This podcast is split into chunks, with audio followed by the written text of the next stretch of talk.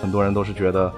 啊，中国制造一定不怎么样，所以你要做出额外的努力去赢得别人的尊重。原来在总部培训时候，看到那些研发工程师花了这么多辛勤劳动，嗯，跟这些美国这些从来不加班的人对比起来，我总我总觉得，如果真的比不过他们，我是觉得是很不公平的一件事情。凭什么我们中国人花出花出比别人更多的努力，比不过别人？这是这应该是不可能的事情。我们中国人，特别是留学生在这边，嗯，还是有点不够团结。我相信有很多，特别是如果听众有在工作的人，都都会感觉到，我们中国人还是有这样的一种风气，就是恨不得就就怕别人做的比自己好，嗯，就是非常非常扭曲的一个一个心态。我是我个人是觉得是非常不理解的。我个人是建议吧，我也我也是呼吁吧，希望大家就是说对于中国的员工好一点，然后但在你。尤其是得到推荐，做到比比较好的位置，也给当初帮你的那些中国留学生多一点帮助。首先第一件事情，对着镜对着面镜呃镜子说呃就是说承认你是你没有努力，你是个学渣。嗯。但你你之所以是个学渣的原因，你得你得必须得必必须得诚诚实实的告诉自己，是不是因为我打游戏，是不是因为呃是不是因为整天去夜店泡？嗯。大家好，欢迎收听我们今天的学霸学渣闯美国，我是主持人 Lea。然后今天呢，跟我搭档的不再是何山，而是我们的美女主播林飞。啊，大家好，我是伪学霸林飞。今天何山为什么没来呢？哎，主要是因为我们今天要讨论非常高深的技术问题。何山一听到这个 topic 就立即立即觉得自己智商欠费，现在已经在给智商充值。对啊，今天我们有幸请到了大疆无人机在美国分公司担任维修部门的主管 Summer。Summer 给大家打个招呼。嗨，大家好，我叫 Summer，呃，是大疆无无人机的维修工程师，呃，现在在对在这边工作，嗯，主要在这边学的是电子工程啊，然后毕业于佛罗里达 U 呃 University of South Florida，然后那边是拿的是 Master Degree。非常感谢，呃，今天 Summer 来到我们的节目，你知道吗？我们前几期一直都在走小龙虾和火锅的餐饮路线，这次终于升级到无人机这种高端技术话题了，所以顿时觉得我们节目的逼格也高了很多。嗯，其实好像也没有太没有没有太高深吧，就是只是大家比较好奇，现在还毕竟还是刚刚到市场上，还对大很多人来说还是比较，嗯，大部分人还是比较好奇吧这个行业，但是。今天就带大家来揭开它的面纱吧。对对，非常感谢你来为我们普及一下无人机的知识，以及分享一下你在位于美国的中国公司的一些工作上的体会和经验或者感悟吧。嗯，总的来说吧，这边还是工作压力还是会比较大，毕竟是一个中国公司，在这边你要树立一个名声，各个方面来讲，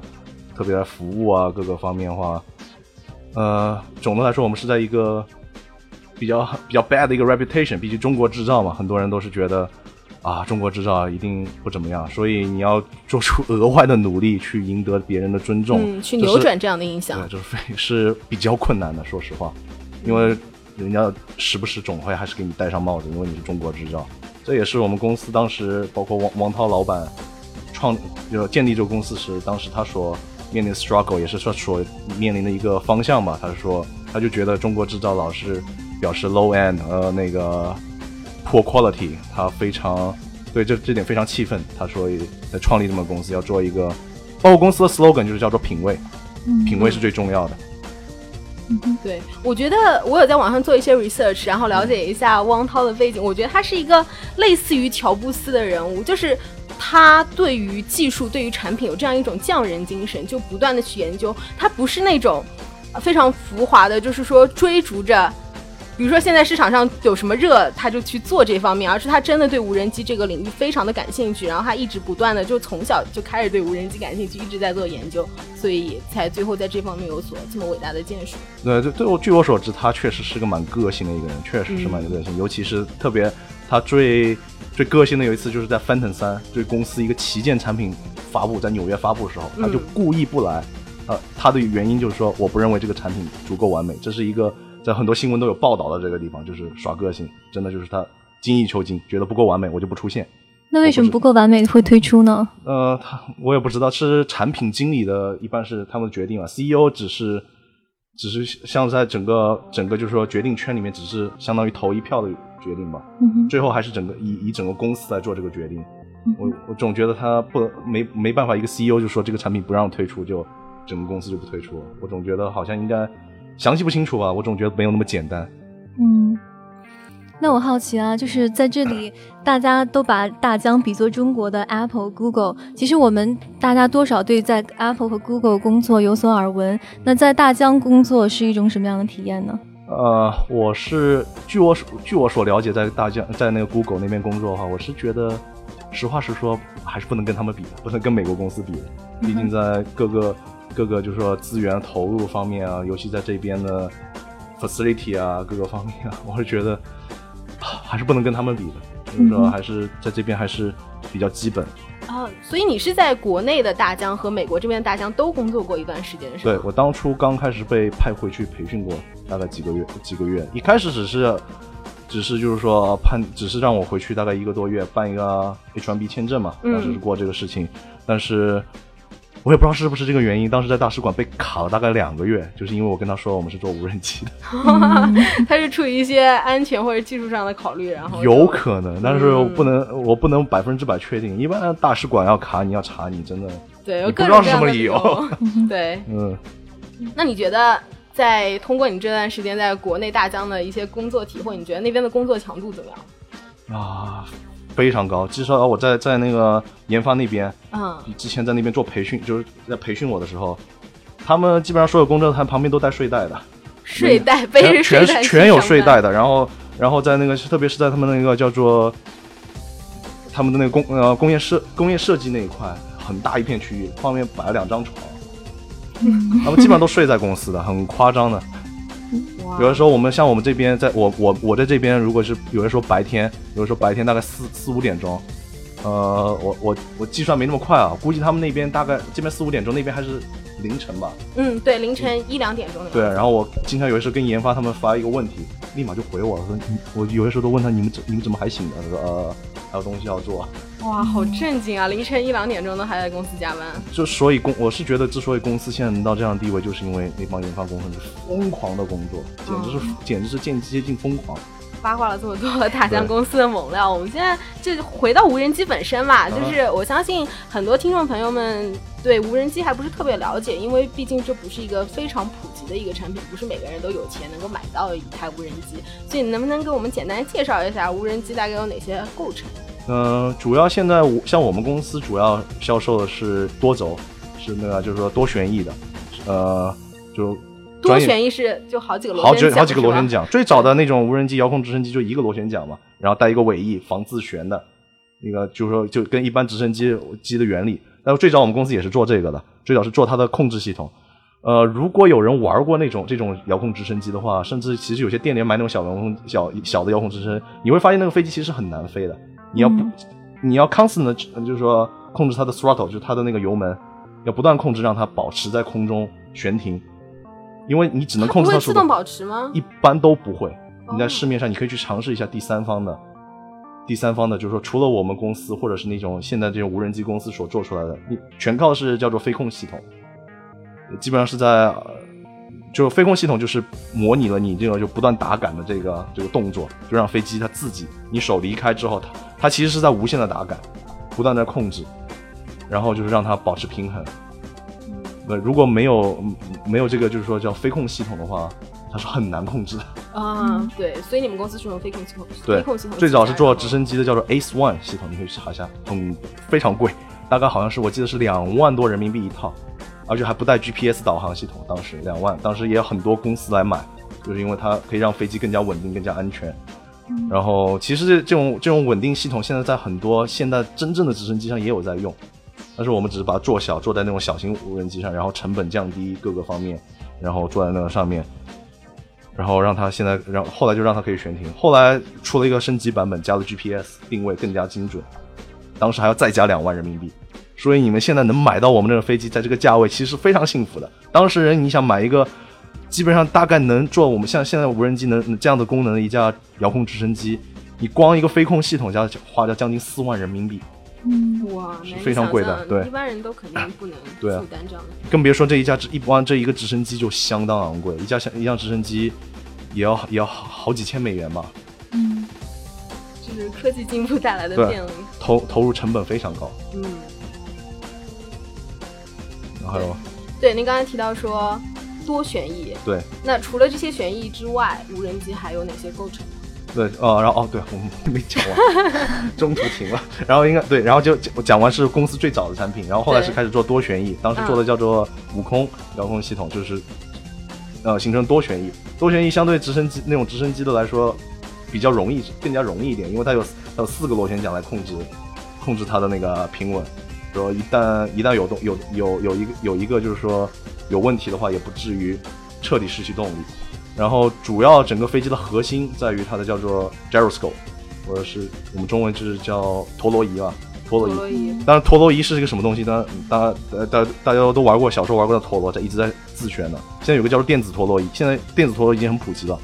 呃，最最接近于你的东西就是你的手上的手机。有的时候你重力感应，其实它就是一个陀螺仪。哦，对，然后由它来来判定那个哪个是水平面，然后通过里面的叫做 ARM 芯片，它是里面一个小电脑来来知道哪边是哪哪里是平稳的位置，来控来不断的调整飞机，让它平稳就啊，主保持嗯水平。，对，嗯，它的核心就在于它的陀螺仪，啊，所以那个是你们那个无人机上面的云台部分吗？不不是，那只是飞机的飞控，主要是飞控，就是内部的对飞控部分，嗯，嗯，然后第呃，然后我们我们公司就是说，主要是就是航拍无人机的话，就是加了一个云台上去，加了一个云台，主要是加相，一开始先是加相机，我们最早也是只是粘了个相机上去，然后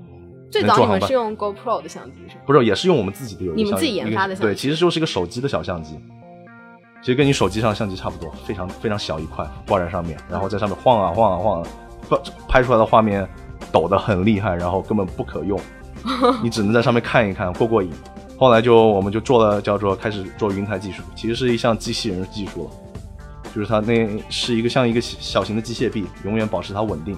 嗯，是用来增稳的。对，然后当时是装上的是 GoPro 相机。然后说到 GoPro 的话，就是说我们当时跟他们也是有点小过节，很多人都知道，都都都都都都在问我为什么我们公司不用 GoPro 相机，为什么不用 GoPro 相机？对，其实一开始我们也想，但后来也是之前我们公司跟 GoPro 有点小过节，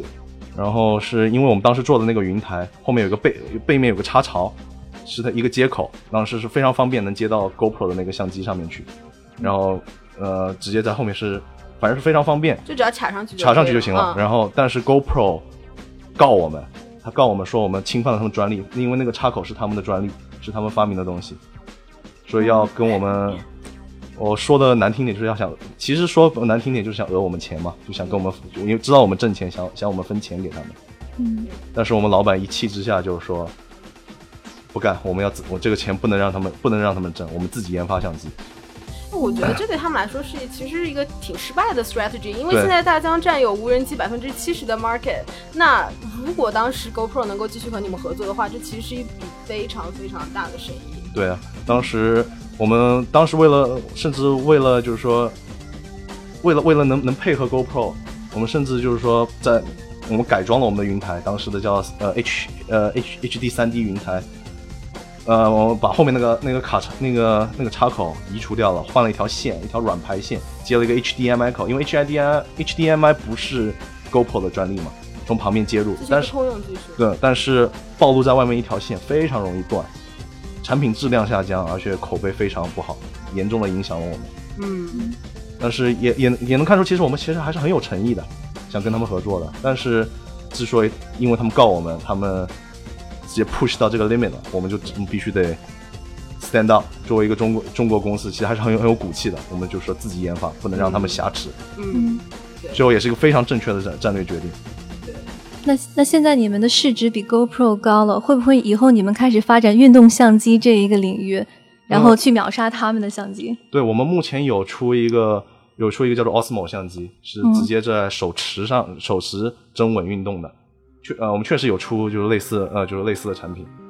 但是呃就看市场。那个我的使用使用经验是，它好像不是很适合在运动时候使用。对，目前主要是还是我们建议包括包括我们出现的周边产品，主要是让它能接在那个叫像自行车或者是汽车上面对放中文，这是现在一个确实是一个问题，那就要看看研发下一下一代产品会出怎么样。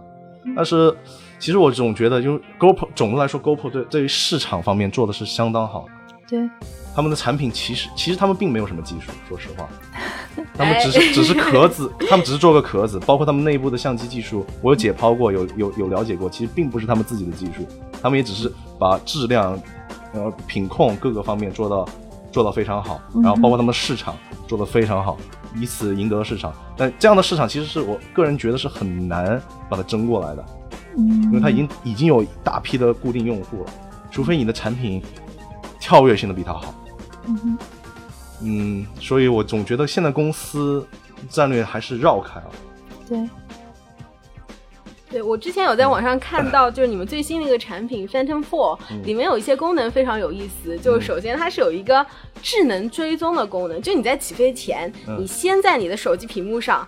就锁定那个你要追踪的对象，比如说你有一个朋友，他准备骑车，然后你嗯准备从高空拍他，你就先在屏幕上把你那个朋友锁定了，对然后等你无人机飞上去开始录像或者摄影的时候，它能够定点自动的追踪那个对象。对这个这个功能确实非非常有意思。其实今天我对才今天跟朋友出去航拍才才试了这个这个功能。呃，现在已经我觉得还是比较成熟的，嗯比因为现在主要是有两项呃两项就是说两种方式来跟踪人。最早我们也是用第一种，现在大部分公司所用的是根据那个 GPS 计算，GPS 定位，然后来判定你那个就是你飞机跟你的你的位置。对，但但 GPS 其实并不是非常对准，GPS 非常不准，就像如果你你你用用过你手机做 GPS 导航，经常会给你导导到错误的路上，特别在高速公路上重叠几个路，啊根本不知道你在哪个路上。对 我有时候对 GPS 实在无力吐槽。对然后那那个那个误差能相当大，对所以非对于这种追踪人这么精准的一一种活动，这是非常危险的，对，尤其是在飞到有些像像有有东西在遮挡的地方，失去了 GPS 之后，它直接就傻掉了。嗯，这是非常危险的。后来就是说，公司就开发出，就是说通过视，就是说视频视频计算，就在在拍出来的视，就是说图像，通过图像上来追踪，通过图像来追踪，就是在图像上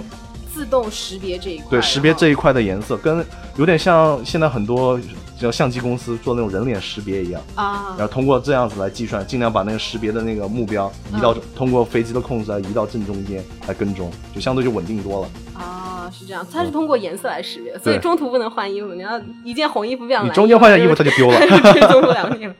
对，其实可以试一，你可以去试一下，你在中中途换件衣服，它就直接就跟丢了。嗯，还有一个非常有意思的功能就是。智能飞行，就我在屏幕上选定一个地方，它能够自动规划出路线飞到那个地点。对这个这个功能是是很早我们公司做的一个叫地面站系统，当时当时就有做这个东西，主要是根据 GPS 呃做车在做车绘方面非常多多人会使用的一个功能。嗯，呃那它可以做到很精确嘛？就是一个非常精确的地点，它能够嗯，准确的飞到那个。基本上因为呃这也是看 GPS 了，主要是嗯看 GPS 的收心状况啊各个方面，不能也不能百分百精确吧，嗯。大概有五米的误，我们官官方说法是五米的误差。嗯，但是也是，其实是一个非常大的一个创新。对，主要是公司做测绘的话，也不需要太特别精准，对。飞到一个很高的高度，在地上拍一张，到另外一个点再拍一张，其实只要只要那个就是说就是说那个照片的 layout each other，就是能能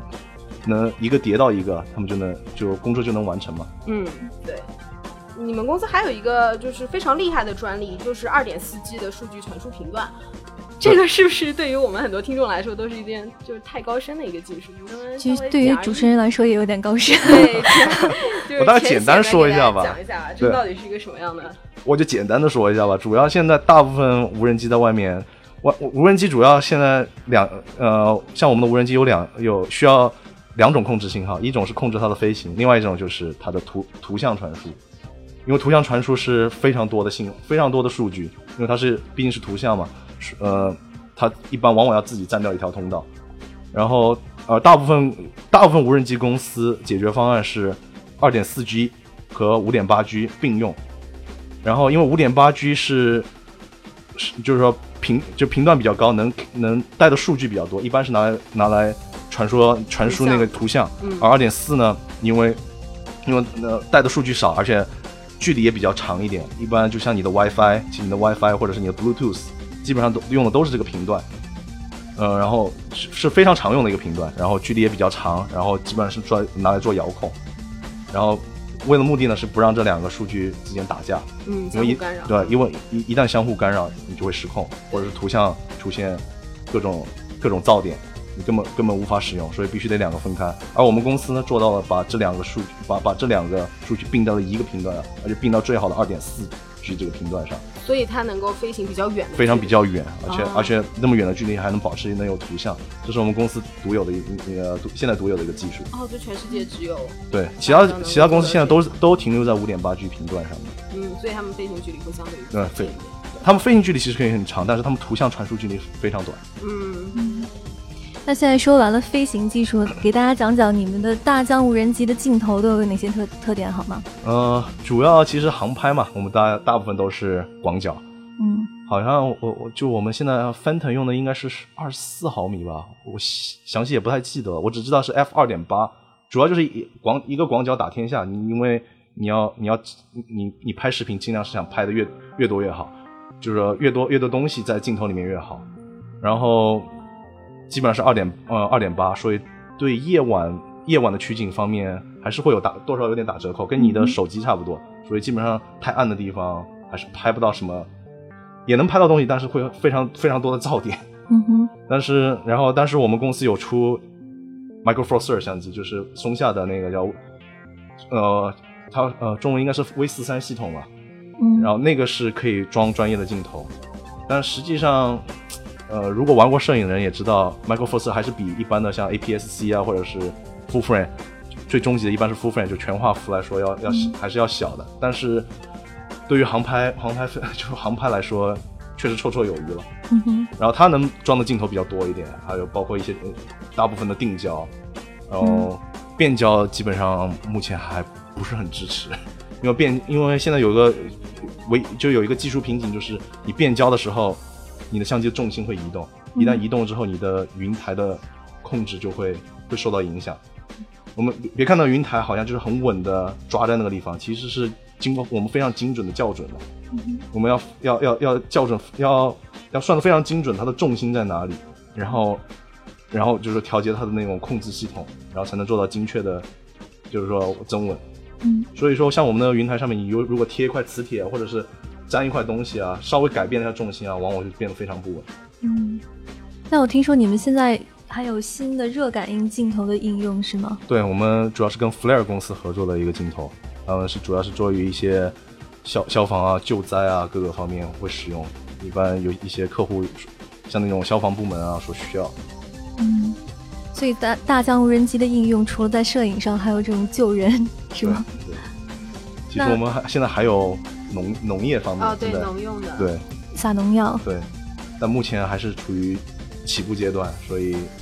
详细的那种进展并不多，知道的内容并不多。还没有投放市场是吧？对，现在还是说做做做测试，在、嗯听说他们还在各个还是在各个农田现在在做做做测试，它的可行性各个方面。嗯，因为农药毕竟是腐蚀性的东西，对对飞机还是有很大的那个要求的。对，尤其你得非常精准的投洒的，对啊要不然你投到而且而主要是农药有腐蚀，会腐蚀到电机，这是哦非常难难非常难攻克的一个一个问题。嗯对，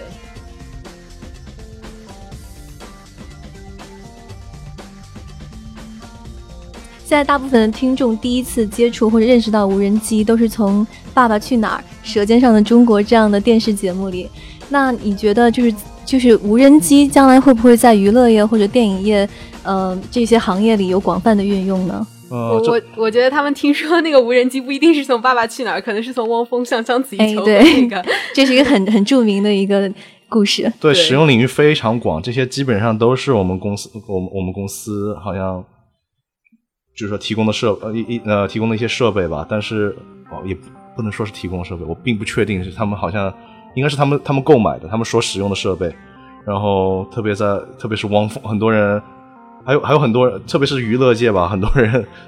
第一次见到我们的飞机，可能是在汪峰求婚，这是挺大的一个事情。对，无人机他帮助终于汪峰上了头头条，终于上头条了。而且听说在美国，很多人很多人呃，甚至美国的报道，甚至是说 rock rock star 呃呃 rock rock star propose 呃 propose 章呃章子怡来 draw，然后汪峰的名字还是没有被提到，反而被 反而无人机被被抢，被抢了他的头条。求汪峰此时心里面积，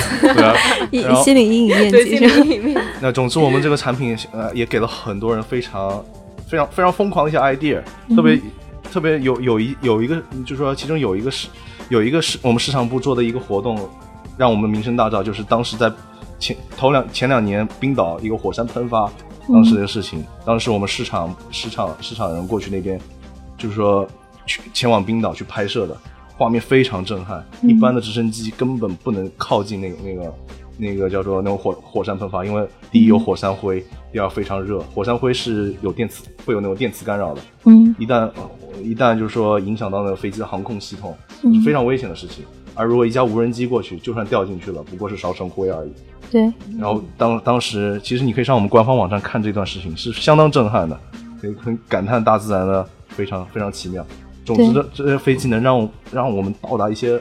人类之前根本不敢想象能到达的一些地方。对，没错，超越了人本身的极限。对对，这个对于我们这种摄影爱好者来说，真的是一个 dream come true，真的让我们从一个一种。只有想象中的角度去看这个世界，把我们的摄影呢达到提高到一个新的层次和领域。基本上就是从一个之前从来人没有到达过的一个 angle 啊，去看一些看一些之前的不同。你可能你平时到比如说城堡或者什么地方，你拍拍过无数照相片了。但是这个这个角度，你从来没有从上往下拍过这个。我我之前就看到很多人拍那种，就上海很多雾霾天或者阴雨天，但是有的人把无人机飞到了那个云层之上去拍摄陆家嘴那些高楼大厦，非常非常的美。然后还有，你确定不是一片灰？没有，非常非常美，那个颜色非常柔和，就是那种夕阳的颜色，非常的震撼。然后还有我们迪士尼乐园，上海迪士尼乐园，其实在我们我们到现在还没有开园，但是。已经很有很多那个摄影爱好者们放把他们的无人机飞到我们城堡的上方，然后拍摄了很多很多漂亮的照片啊，拿到了第一手的资料。是的，比比我拿到都全。当然，他作为官方，我们是不赞成这样的行为的 啊。对，一旦引起任何法律纠纷，我们后果请自负。对对，感谢你的这个补充。其实作为迪士尼的员工，我们我们也是就是不建议大家再去把无人机放到我们的乐园上面去录去这个这个航拍我们的乐园。嗯，下次我们。我我尽量还是建议他们往上面搞个禁飞区吧。嗯，可以考虑，可以考虑。对，这让我想到了，就是无人机，其实，在电影业，在电影界，其实会有一个非常大的作为，因为除了我们正常的摄影的 angle，我们其实可以从上往下来俯视。整个或者快速电影场景对，然后可能拍出新的感觉、新的味道。不知道就是你觉得无人机行业将来在电影方向会有一些什么样的作用？我们一直公公司的策略一直在在电影院一直是主攻方向，包括我们现在现在所出的一些新产品，都是在向电影业靠齐。主主要是像是如如影系统，像我们的如影手持云台系统，可以装任何任何那种专业相机。因为就如我刚才所说的，云台这种东西是非常精密的，对于对于你相机的重心是非常敏感的，你需要需要不断的调整，调整到重心，然后每每个重心它的控制，它控制里面的算法各个方面是是都是都在里面的里面的参数各方面都有都有都有不同都是不同的，所以很难做到就是一个云台能支持所有的就所有相机，然后我们公司就开发出了叫这个如影系统，就能把任何相机往上面放。但是只要你，但是你需要调整每一台相机的重心，要保证它一定在正中间。嗯，但是你刚刚提到是手持云台，就是说还是说不是从上往下的角度，而是一个平行的角度去拍摄。这是这是我们其中的第一步。然后，就像我刚才所说，我们公司最近刚出的一个一一台无人机叫 M M 六版，一个超大型的无人机，大概一米，大概有一一点一米多宽吧。你看非常大的，是专业的。嗯。然后我们现在能做到如影的云台挂接在上面。这也是我们公司一个专利，就是说可拆卸的云台，可以现在就可以就是可以把任何相机挂在那个挂在这个飞机的下面，大概可以可载重重量大概有十公斤了，所以基本上是连那个 Red Dragon 那种这种专业的专业的那种电影电影级的相机都能往在在上面放。哇，哎，我看，但是就是有一些单反相机可以远程操作吗？呃，拍摄那个。是是可以的，我们现在要有个叫做 Follow Focus 的一个系统，是是一个齿齿轮嘛，一个齿轮系统挂接在上面的，它是一个齿轮，然后另外齿轮是接在那个上面那个就是说，呃相机的镜头上面，然后通过遥控是可以控制那个齿轮转动来调节它的对焦。哇，我们现在已经有这样的系统了。然后呃，我试我试用过，个人个人觉得现在有点难用，可能是我调节的不还是不够好。嗯哼，毕竟这些高科技产品还是需要很很精密的一些调节的。对，嗯而且毕竟是初始尝试阶段嘛，对对对我相信再给一段时间的话，会越来越方便。对，现在是好像是，其实我觉得是很直接的一些手，一个齿轮去转它的那个 focus ring，嗯，估计大部分人都能想象到大概是什么样一个样子。对，呃，我我能想象以后电影摄影师的工作会越来越繁重，他不光要会摄影，还要会驾驶无人机。然后对，或者这是一个新兴的领域，就是无人机摄影师，对可能是未来一个新的职业包。括我们公司是未来的走向，包括现在在也是个公布的信息，在外面我们投资了那个叫 Hustle Blade 这家公司，可能大家没没怎么听说过，可以去 Google 一下。这家公司是主，因为大家了解的不多，原因主因为它主攻是电影相电影系相机，嗯，跟 Red Dragon 差不多有点远。对，它嗯主要用的是叫做 medium format 这种这种感应器的相机，嗯，就是说基本上 比你们常用的像像佳能啊，据我所知，大家用像佳能相机用的比较多，像那种无敌 Mark Three，对它它的那个感应感应器大概比那个它的感应器大概大概三倍左右吧，嗯，哇，主要它是用于电影嘛，所它只是用于电影，对嗯。基本上主用。然后我们只是我们是投资的这家公司，这个公司有这样的技术，而且他们最出名的事情就是，他们当时探月的那个当时当时登上月球的宇航员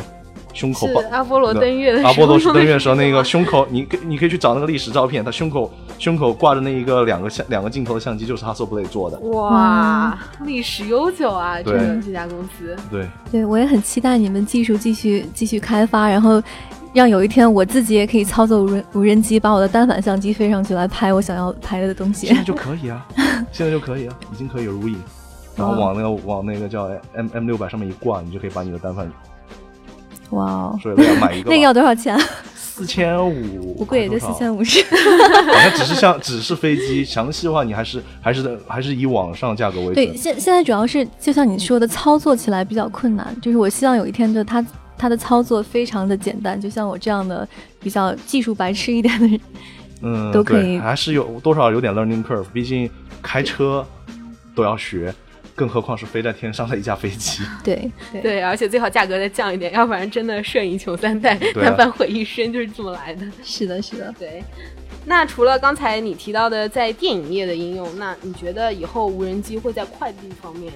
有一些有一些发展吗？嗯，已经有很多公司正在做这个尝试了，但嗯是现在最大的问题就是续航能力，根本飞不了那么远，因为电池问题。嗯而电池问题是人类人类技术问题，也不是一时半会能突破的一件事情。目前的续航能力，就是像呃 Phantom Four 的话，续航能力大概是在三十分钟左右，是吧？对，将近三十分钟，二十官方说好像是二十八分钟吧。啊，那很难想象，这样只有二十多分钟的续航能力的无人机，要用在快递方面，其实是很大的难度。对，而且它就跟载重也有关，载的越重，飞的飞的时间也就越短。嗯，但是电池问题，别说我们了，像像那种那种顶级的，像特斯拉这样的公司，一样突破不了这样的问题。对对，没错。而且我觉得，其实安全性也是一个很大的问题。你要是飞着飞着那包裹掉下来，也是一件挺危险对啊，的事情。如果特别像在美国，人人能持枪的这种这个国度，就怕有人拿把 散弹枪把它打下来。这个，或者是你飞机把把包裹往那儿一放，人家包裹没要，直接把飞机收走了。哎，对对，飞机比包裹还贵。对对，这这是非常有可能可能的事情。那空间还是有的吧，但是就还是要看科技发展吧。对对对，对，提到这个这个无人机，就是在你知道我刚才说有很多人去偷拍上海迪士尼乐园，然后我们的乐园的保安就非常的困扰，好像每天他们都追在无人机之后，但是其实又抓不到那个飞飞这些飞机的人。那在这种无人机管制的相关领域上，你们有没有什么什么故事跟大家分享？呃，现在我们唯一的最最最重要的做法，最主要的做法就是设置无人，就是说叫做禁飞区，主要是靠 GPS 的那个锁定你的飞机在地图上的位置，规定一片呃圆形的，属于是一一呃我们称之为碗状的一个一个一个一个范围内，你不、呃你无法靠近，一旦靠近它会自动降落。啊现在现在我们在已经做到智能，就这方面智能，而且我们现在好像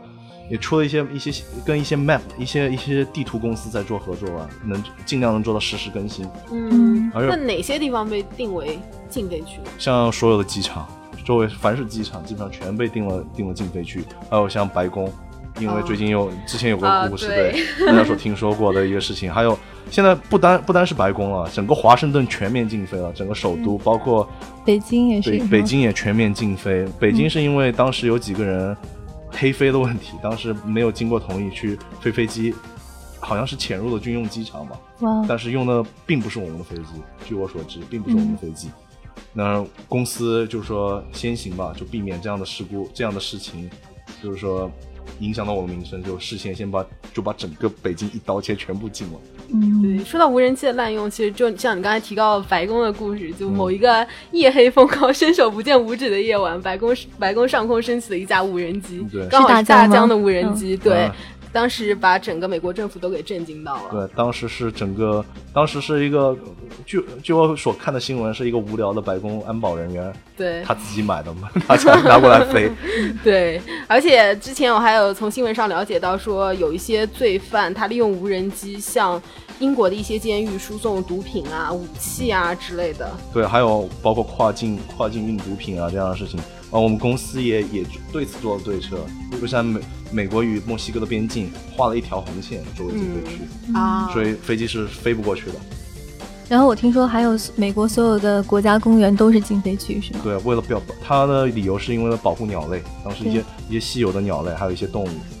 呃，这个理由确实也是比较充分，充分。对，非常充分。的。我们的我们甚至我甚至有认识的朋友在里面，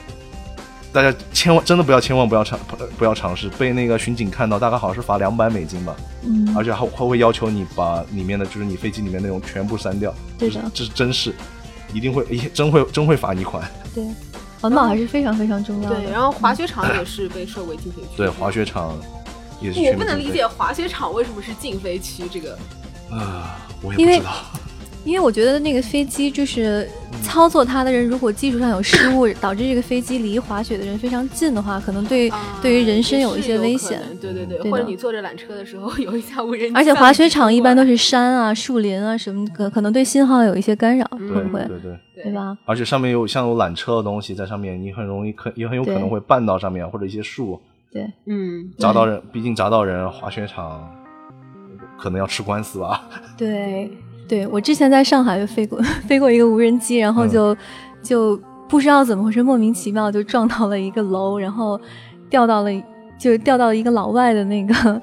阳台上，然后这个老外还真是我的同事，然后后来有一天他请我去他们家 barbecue，然后给我讲故事说前两天有个白痴把他的无人机掉到我阳台上了，然后我心想那个白痴就是我。你你敢你敢认吗？我不敢，我当时听了以后就默默的低下了头。你还好，只是掉到别人的阳台上，要是砸到某一个人的头上。对我当时其实看他掉下来的时候，候，我我最紧张的是千万不要砸到人。对对，因为这个这个可能砸到人的影响会非常的坏。对，其实说到无人机的监管，在美国和欧洲方面，其实监管还是非常严格的。像美国的话，它只允许六家电影公司以及 Google 和 Amazon 可以进行试飞的实验，然后在国内的话，好像还没有类似的相关法律吧？这个据我所知，我不太清楚。嗯目前国内的一些法律状况啊什么的，我只知道确实北京是下达了禁令，全面禁飞。嗯别说我们公司了，别的公司也别想飞。嗯，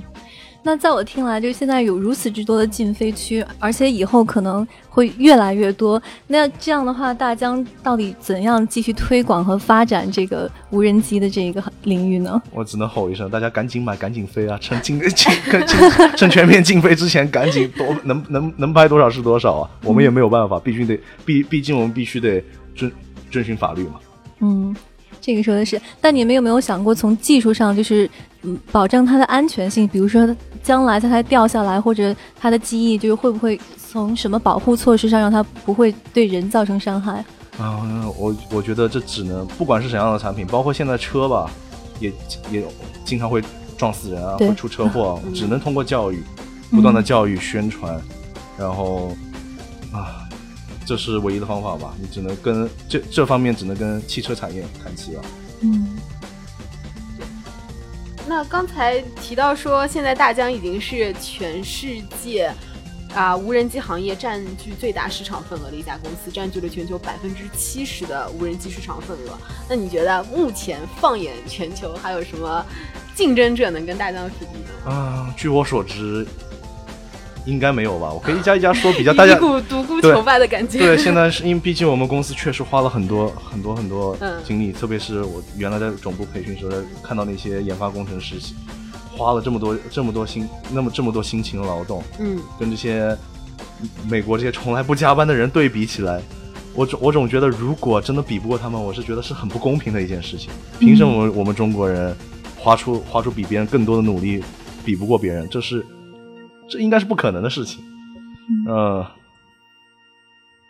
呃，基本上对，无敌是多么寂寞，是吧？哦，还有呃，我就我刚刚要说的一家一家公司吧，像大家所大家所了解呃了解的比较多的，像网上网上做的做的宣传非常好是丽丽，像丽丽这家这家这家公司所做的无人机吧，然后我我相信它吸引大家眼球原原因就是因为它的外表非常可爱，带了一个带了一个笑脸，嗯。由此可见，工业设计的重要性，往往是往往往往一件产品，就算它很很糟糕，只要工业设计好，还是会有人买单的。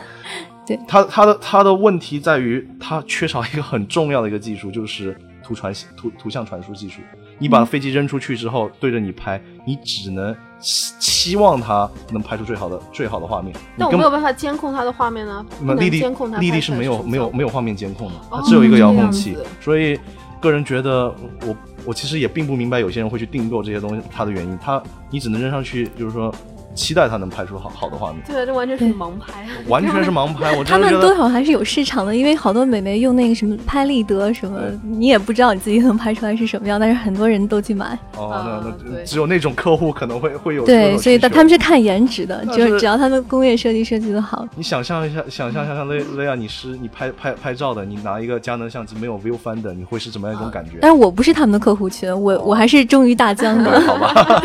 还有像。最近之前还有一个最大的一个竞争公司是 Three D Robotic，嗯，大家所知道的。但是，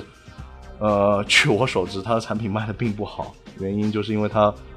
它的功能并没有比我们强大到哪去，但是价格并不比我们便宜。然后，他自己现在已经已经开始做做各个方面的 close down 了，他已经已经好像他只关到现在只剩硅谷只剩一个部门了。哦，这也是网上看来的。但是据我所知，他们已经全面的收缩了。嗯，包括你们现在可以甚至可以尝试一下打一下，你就去找一下，就是说有三 D R 的客服电话，嗯，你打一下是无人接听的。我们我们亲亲身亲身呃体验过。嗯，他说我们已经不接受，我们已经不接电话了。嗯，所以大疆现在在这个无人机领域是全世界无人可敌的。对，目前是没有竞争对手。有人说是好事，也有人说是坏事。好事的话，确实对中国人扬眉吐气一番，但是也有人说我们。我们就是说，也有说我们一家独大，可能对市场来说不是特别好的事情。但是，我我我我我认为，一个精益求精的公司也不会去以以这样子的方式来挣钱。对，你们可能是把你们自己当做那个竞争对手，自己把自己当做挑战的对象，这样的话就可以让自己的这个公司不断的进步下去。对，毕竟我们像中国人已经像那些像工匠精神啊，像日本、像德国都已经学习了这么多年了。对。也该有点成果了。对，真的，我觉得其实中国的制造业在改革开放初期，就是因为人力资源比较便宜，所以一直在国际代工行、国际代工国家这条不归路上越走越远。那真的很高兴能够看到有这么一家公司在科技创新方面能够走得这么成功。甚至公司现，甚至中国，甚至我觉得这已也不是，就是说大疆也不是一个特例。如果大家有有所对国内有所了解，就是中国有所了解的话，中国已经有很多这样子的那种。那种这种非常可以让国人骄傲的公司已经在起的，像华为这样的公司，甚至像腾讯。虽然腾讯是超超超，但是毕竟它还是在互联互联网上面做的还是非常成功的。不代表本台立场。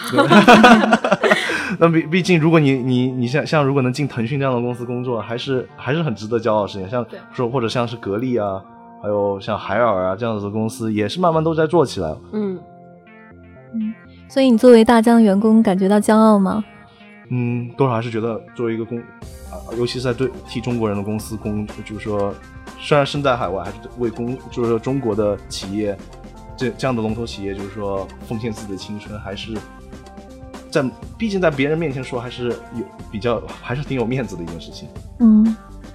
对，哎，那你因为是在美国公司和中国公司都工作过，嗯，就你自己的个人体会而言，你觉得有些什么差异吗？你在美国的公司，我们不说大疆啊，就是嗯普遍的来说，在美国公司，你会觉得会有一种玻璃天花板效应吗？因为我们大家都是在美国的公司工作，就觉得你越往上层走，白人其实越多。这我就是想就就非常想说一下，就是说，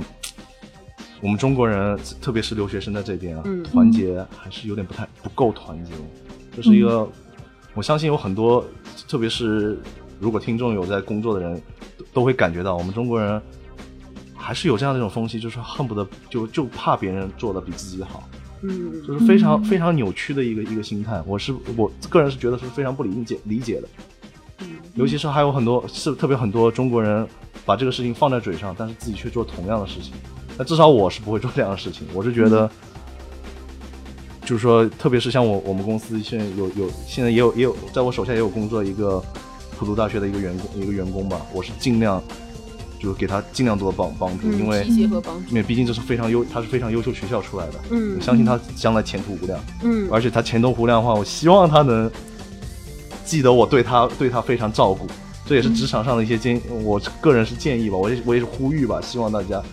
就是说对于中国的员工好一点，然后但在你尤其是就是说得到推荐，做到比较好的位置，也给给当初帮你的那些中国留学生多一点帮助。对，我觉得这是很好的一点，因为在很多人想法里面都觉得，哎，我教会徒弟，恶保师傅，所以他不愿意去 share 自己的经验或者是技能。但是我记得王石曾经说过，他说他人生当中最成功的就是他能够培养出那些非常优秀的人才。对，而这个在美国很常见。其实美国公司他们很多人就会去偏向于雇佣跟自己同一个学校毕业的校友啊什么之类的，就他们之间互相帮助，这个是经经常见的。然后我希望我们的同胞在听了 Summer 这番话之后，也会在未来的职场中也会对自己的同胞有更多的帮助，更团结一些。其实大家有很多实例啊，像你看现在的芯片公司，基本上都是犹太人把持一片天下。对呃，而而那些就是说那种 IT 公司，基本上都是印度人，他们都是互相抱团抱上去的。印度人确实是非常团结的一个，对他们非常团结，甚至想方设法用各种各种各样的帮呃各各种各样的方式，就是帮彼此互互相帮助。对，这这点我是觉得现在呃对于我们留学生来说非常欠缺的。嗯啊，我我们之间，我包括主要是像我的同学，只只是我个人经历，我的同学之间主要还是以竞争为主。嗯。那除了这一点，就是要提携和帮助啊、啊中国人之外，你还有一些什么其他的职场经验想跟我们大家分享的吗？职场经验的话，就有些时候像在一个公司，哪怕就只要老板给你有些时候安排一些事情，个人感觉吧，就是说，毕竟人家是老板，有有可能他不懂一些事情，他给你安排一些事情，如果是超乎你、超乎超乎实际的事情，甚至是根本不可能达到的一些事情，嗯，一些错误的决定，一些错误的决定，嗯你你要你要做的事情，千万是不要跟他顶嘴，或者是千万是不要直接跟他说不可能这样的事情。嗯你哪怕确实是不可能，你要跟他说不可能，你得先做了再说。对，因为做不做是态度问题，对，做不做是态度问题。例如，例如他想他想他想你你想他想给你你他想你做到一百分，你跟他说根本不可能，这个市场平均每个人做到三做到三十分，平均每个人做。当然你要说出平均每个人做出三十分之前，你先做到三十分，再你才能跟他说，不然的话不然的话你怎么说服得了他？啊，对，就先把这事儿还给他看。对啊，因为毕竟在外面帮领导，呃，帮你各式各式，我碰到各式各样的领导都有吧。毕竟人不是完美的嘛，呃，有些老，嗯就是一些领导他可能这方面擅长，那些方面不擅长，毕竟都是人，都会犯错误。嗯，没错。那我好奇啊，我们的节目叫《学霸学渣闯美国》，你认为你自己是一个学渣还是学霸？呃，我自己的定位绝对是，我认为是学渣，但是很很有幸的，就是说逆袭成了逆袭，逆袭了半个学霸吧，到现在，我毕竟还不是那种就是说那种顶级公司的员工，毕竟还是到了一个还不错，虽然是到了还不错这已经是无人机行业最顶级的最顶级的公司了。对啊，但是就总之跟那种跟那种像哈佛、耶鲁的那些那些人还是不能比的，谦虚的说。但是总的来说，我个人定位还是学渣吧，因为。呃，就就就这里，我想就可能就会会讲讲，我毕竟啊，对对对，你你跟我们讲一讲你当初渣到什么程度，我来寻求一下安慰。对，我是我当时可能呃，当时我是在英国念的本科，当时刚到，也是跟很多留学生一样，刚到刚落地，并不熟悉当时的学习环境，听力也很难跟。尤其是当时我的我们的那些教授，有些还带着苏格兰口音，非常难懂。然后于是碰到这种情况，又不是一呃又呃又不是非常，就个人认为又不是非又不是那种学霸级的人物，就是当会碰到就是说就是非常艰辛的情况。啊，很多学业上的困难。对，很很多学业上的情况困困惑，然后这个时候会像很多很多留学生一样去找去逃避，嗯，然后当时是经常跟跟那个跟那个当地的一些留学呃，刚当地一些本地人嘛，整天本地人其实也不怎么学习，整天就带着我去酒吧，哎，然后去夜店你当年也啊，混过。对啊，当年酒吧每天喝的烂醉啊，通宵的玩啊，回来以后也是跟很多人也是打游戏啊，我当时也打魔兽世界啊，非常非常沉迷这种那种东西。当时之所以会沉迷在这个东西，原因就是因为现实困难太难了嗯，。你想要去逃避一些现实想要逃避精神麻现实痹是吗。当时最最最糟糕的情况，因为挂了两科学业，差点被开除过。哇，这个很严重哎。对，但是当这就是大概我渣的程度吧。但是 那到底发生了什么事情让你幡然悔悟，觉得要洗心革面，重新做人？最重，嗯，嗯呃，没有，我说最主要的东，主要的最重要一点就是正视这个，就正视你所碰到的问题。嗯首先第一件事情，对着镜对着面镜呃镜子说，呃，就是说承认你是你没有努力，你是个学渣。嗯但你你之所以是个学渣的原因，你得你得必须得必必须得诚诚实实的告诉自己，是不是因为我打游戏，是不是因为，呃，是不是因为整天去夜店泡？嗯，你只有承认了逃自己，避对，逃避你只有承认了自己的错，自己确实是有有问题的，你才有可能去改。对，对收音机前正在听我们节目的学渣们，赶紧回家照镜子。你，你直你直接跟你老是跟你自己说你没有错，我是个学霸，你永远也解决不了这样的问题。所以就是说，第一件事情先是承认吧，然后，然后再去面对问题。面对问题的话，就是说这里就分享一些小技巧了。毕竟学渣是学呃 学渣嘛，我不是我不会在这地方给为大家灌心灵鸡汤，我个人是非常反对心灵鸡汤的。不是说有些时候真的你会碰到一些情况，就是你努力根本没有任何没有任何没有没有任何的就是说收获，嗯，这个时候你就可能要就用用一下头脑，你你得想一想用一，些技巧和方法。那必须要有技巧了，嗯硬的来不行，你必须得用一些技巧。嗯我个人个人的做法呢是去图书馆，跟大家所说的去图书馆不一样，不是像我相信有很多人也喜欢，就是说在考前啊或者是学习前去图书馆，然后在那个地方能专心啊读书。我认为你在自己家里都专心呃读书读不了，你去图书馆其实也是一样的。至少我在看我们我们很多同也也我认识到很多人一样，在图图书馆里面其实也不干什么事情，但是在图书馆你应该是干什么？为什么有很多学霸喜欢去图书馆？我这就告诉大家的秘密，就是当很多很多教授在给你布置作业时候，呃，因学校而而而不同吧，我我也不也不应该一竿子打死。就我、我所上的学校，就是说那些老那些教有些老教授其实是很懒的，他们出题就出给你的作业题，呃，其实是呃是给你前几版的书里面的习题。这个时候我给你们建议就是去图书馆找之前几版的，有些时候你可能你看到你的教科书是第四版或者第五版，你去找你去图书馆里面找前三版，一本一本的翻，往往能找到它的原题，能找到它正确答案。哇，哦，所以这是一种应试的技巧这。是一个非常好的应试技巧，也是比 当然我不不建议大家全全面依靠这个东西。其实说白了，我就是提倡大家去抄，但是有一样东西你是逃不掉的，就是最后的考试你是不能抄的。嗯 但是起码给你的一个突破口。嗯当你不会做题的，你不会，你像你做题的时候，主要是理工科生嘛，你你一道题不会做的时候，你不会就完全卡死在那里。嗯还有，如果你社交技巧特别好的话，你可以去求学霸来教你。嗯但是我这个建议是，就像我所说的，当你的学霸，当你的学霸不肯帮你，或者你手头没有筹码的时候，这是一个非常好的方法。嗯，先从提高自己的课业成绩上来提高自己的自信。对，最后我在到美国来这边念书之后，通过这样子的方法，我最后的 GPA 是三点六六。嗯嗯，作为 W 学生来说，这个 GPA 算是非常高了，因为 W 本来就存在很多考试啊、project，所以其实挺难的。对，就是因为找到了正确的方法。当然，呃，同学们肯定也有各种各样不同的方法吧，大家都去开发。有的时候硬来不行的话，你就得想一些方法。没错，甚至我当时还在学校找题题，还找就是找找到过前年学，就是说前年学长们所写的题。这样的事情，这样的事情都有些时候都能翻出来，就是要看吧。他在教科书上就这么写的。那大家不请不要鄙视这样的行为，这种这种叫做叫做 research。为什么我们叫做研究生？就是因为这也是其实也是研究的一环，就是找对你有利的资料。没错，没错。感谢 Summer 今天的到来，给我们分享了如此之多的无人机的知识和他的职场经验。如果有听众朋友想看 Summer 或者无人机的帅照，可以回复“无人机”到我们的公众号。我们的公众号是“学霸学渣闯美国”或者 “xbxzusa”。今天的节目就到这里，我们下周再见。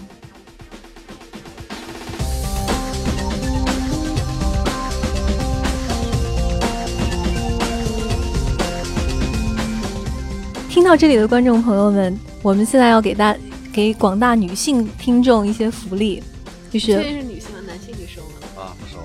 就是我们的嘉宾 Summer 呢，他他现在还是一位单身汉，所以我们要为他征一下婚。Summer，所以你对你未来伴侣的一些要求是什么？啊，我是被架上梁山的，实际上还是很不好意思的。我只作为做一个自我介绍优一下吧。质，对啊，就这么优质才华横溢。对啊，对，Summer 平时有很多的爱好，比如说摄影啊，然后音乐啊。音乐。说我的脸都红了。没有啊我确实是比较好玩啦，就是说比较比较，我我我喜欢玩比 各种各样的东西吧，例如像什么，呃，对我玩音乐玩的比较多，玩玩主要是现在在教会里面担任吉他手，然后是个基督徒，主要是在里面呃做做侍奉嘛，教会、教会，然后吉他也弹了好几年了吧，主要是电吉他各个方面，这也是我入的一大坑，还有。